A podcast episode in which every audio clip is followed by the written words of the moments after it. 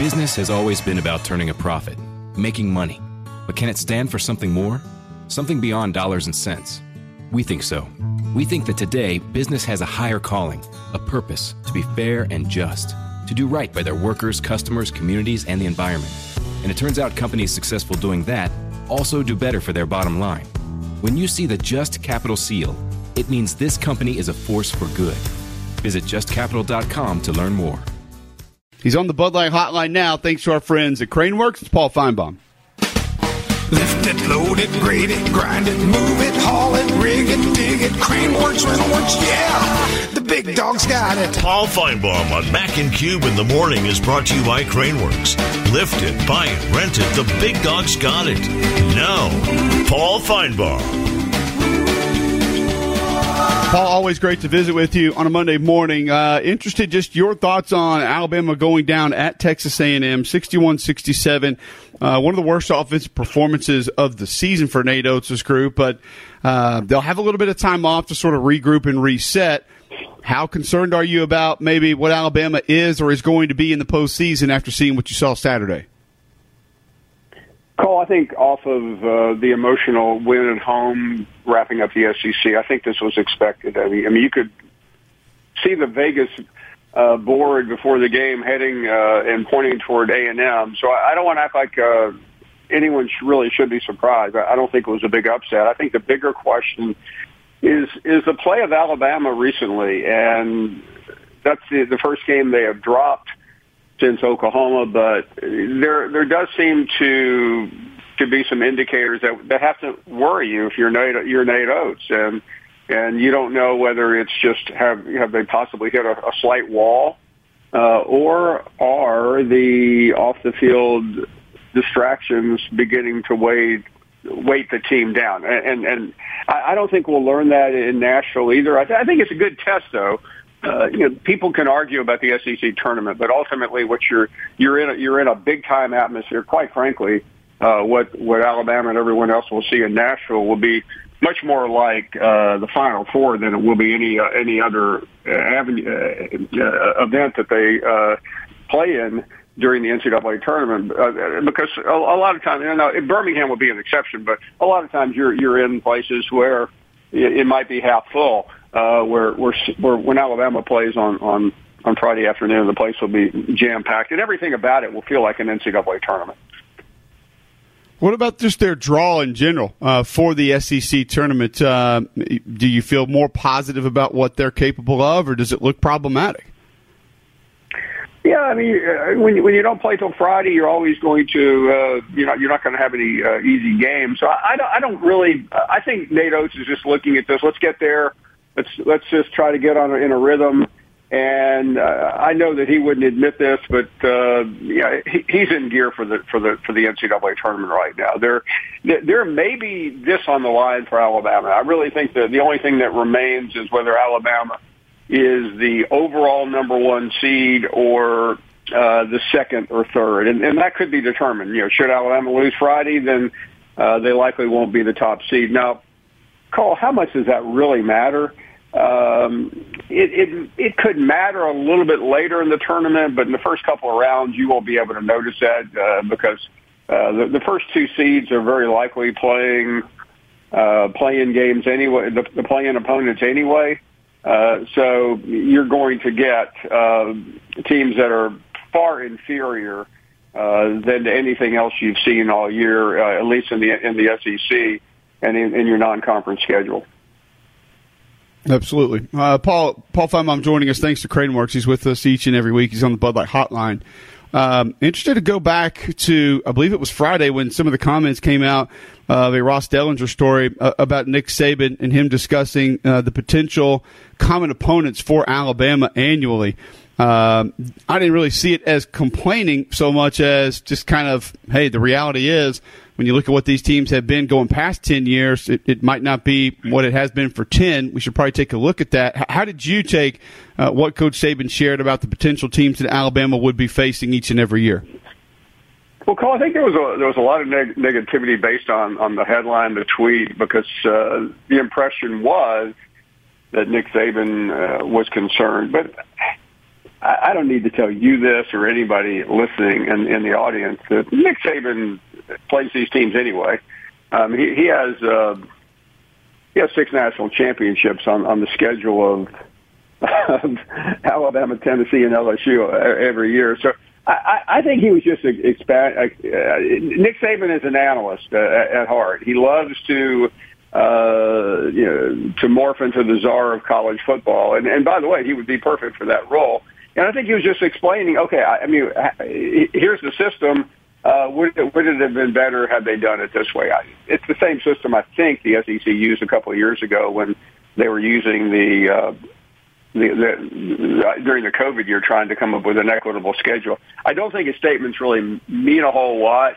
Um, I, I think what we're about to get into, though, Cole, is about six to eight weeks of constant teeth gnashing by by every not every every school in the SEC, but as these begin to leak out, and already we've seen two or three, uh, it is going to become the discussion. Last year we were talking about NIL uh, in the lead up to uh, Destin. Uh, this year we're going to be talking about the schedule and no one's going to be happy, right? I mean, no, nobody's going to nobody's going to feel good about whatever draw they do get once these schedules are released. No, but I mean, if you're Alabama, how, how can you possibly expect anything but but big time teams? Uh, and and I, I mean, Saban knows that. I mean, listen, I mean, he he is uh, not only the best coach in college football history, he may also be the smartest.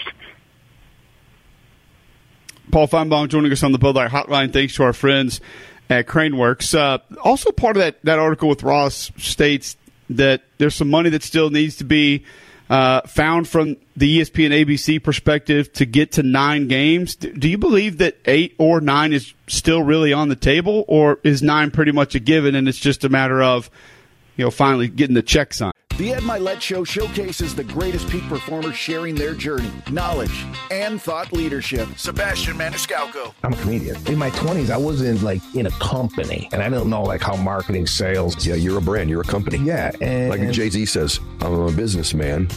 Yeah. Yeah. To that. Remind me not to quote any hip hop lyrics again. That was just a big miss. When you first said it, I'm like, yeah, he's a businessman. Yeah, I nailed it at the end. I pulled it together. It just took me a minute. The Ed Mylett Show is available on YouTube or wherever you listen. Uh, I think it's the latter, Cole. Uh, it, it would be very difficult to to do what, what everyone is talking about doing with eight games. It it defeats the whole purpose uh, of changing from divisional play to this this three three six. I mean, all of a sudden, I mean, what's the selling point of, wh- of where we're going? That you get to see everybody else within a two year period. Well, if you if you play eight games, you can't say that.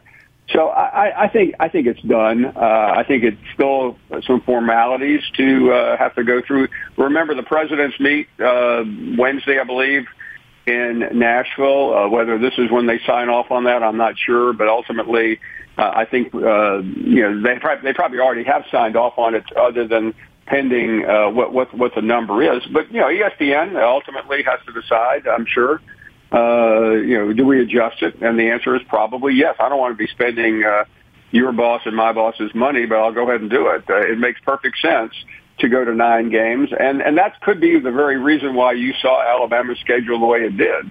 Uh, you know, the Tennessee and, and Auburn games have been on the schedule forever, and what has been the most valuable game in the SEC over the last ten to fifteen years, it's been Alabama LSU.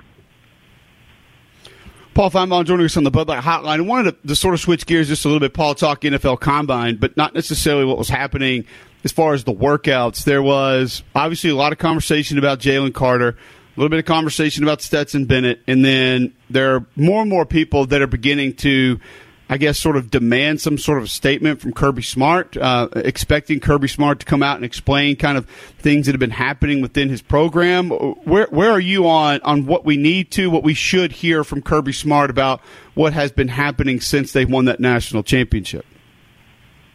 Cole, I don't think Kirby Smart owes anyone an explanation. Uh, he, he did an interview the other day where he said he doesn't feel like they have a culture problem, and, and I believe him. I, I've, I've read countless columns uh, blogs, uh, Twitter posts over the over the last couple of days.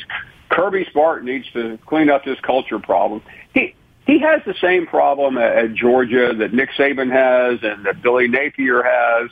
and that Sam Pittman. And by the way, I'm not indicting these schools by mentioning. I'm just simply saying everyone has problems on their campus. Uh, I'll spare you the the these are young people who do stupid things because we all know that and we all remember that, but they do. Uh, you know, in the Jalen Carter case, uh, he was warned by the policeman. Other players were speeding, um, and they disregarded it. And and and and, and sadly and tragically, uh, we have the results that we, we ended up with. But but I think that could happen anywhere. And I think Kirby Smart runs one of the best programs in the country. And the idea that somebody says Kirby Smart needs to address this, he, he addresses it every day of the year. Uh, it, it, the difference here is that when you're the number one program in in the game, you're going to catch this type of uh, conversation more than than someone else. Uh, and and I don't, I don't mean to be giving him a blanket uh, defense here, but but I, I don't think Kirby Smart's system uh, at, at Georgia is any different today than it was six weeks ago or or six months ago. I just think uh, a couple of things have happened, uh, and and the spotlight has has shined on him even more. But it, it's something that, that that Nick Saban has been used to now for his entire tenure. Uh, other coaches have to deal with, uh, except when you're the, when you're the number one team in the country, it just seems a little more dramatic. Absolutely, Paul. Always great stuff. Definitely appreciate the time and look forward to doing it again next week. Thank you, Cole. It's always a pleasure to be on with you. Yes, sir. Paul Finebaum of ESPN, the SEC Network, and here right here on WJOX, 2 to 6 p.m. weekdays. You can listen online, joxfm.com. Go grab that app. It's in your app store, iPhone, Android. You can download that for free. The Ed Mylett Show showcases the greatest peak performers sharing their journey, knowledge, and thought leadership. Sebastian Maniscalco. I'm a comedian. In my 20s, I was in like in a company, and I don't know like how marketing, sales. Yeah, you're a brand. You're a company. Yeah, and like Jay Z says, I'm a businessman. Yeah, yeah. To that, remind me not to quote any hip hop lyrics again. That was just a big miss. When you first said, it, I'm like, yeah, he's a businessman. Yeah, I nailed it at the end. I pulled it together. It just took me a minute. The Ed Mylett Show is available on YouTube or wherever you listen.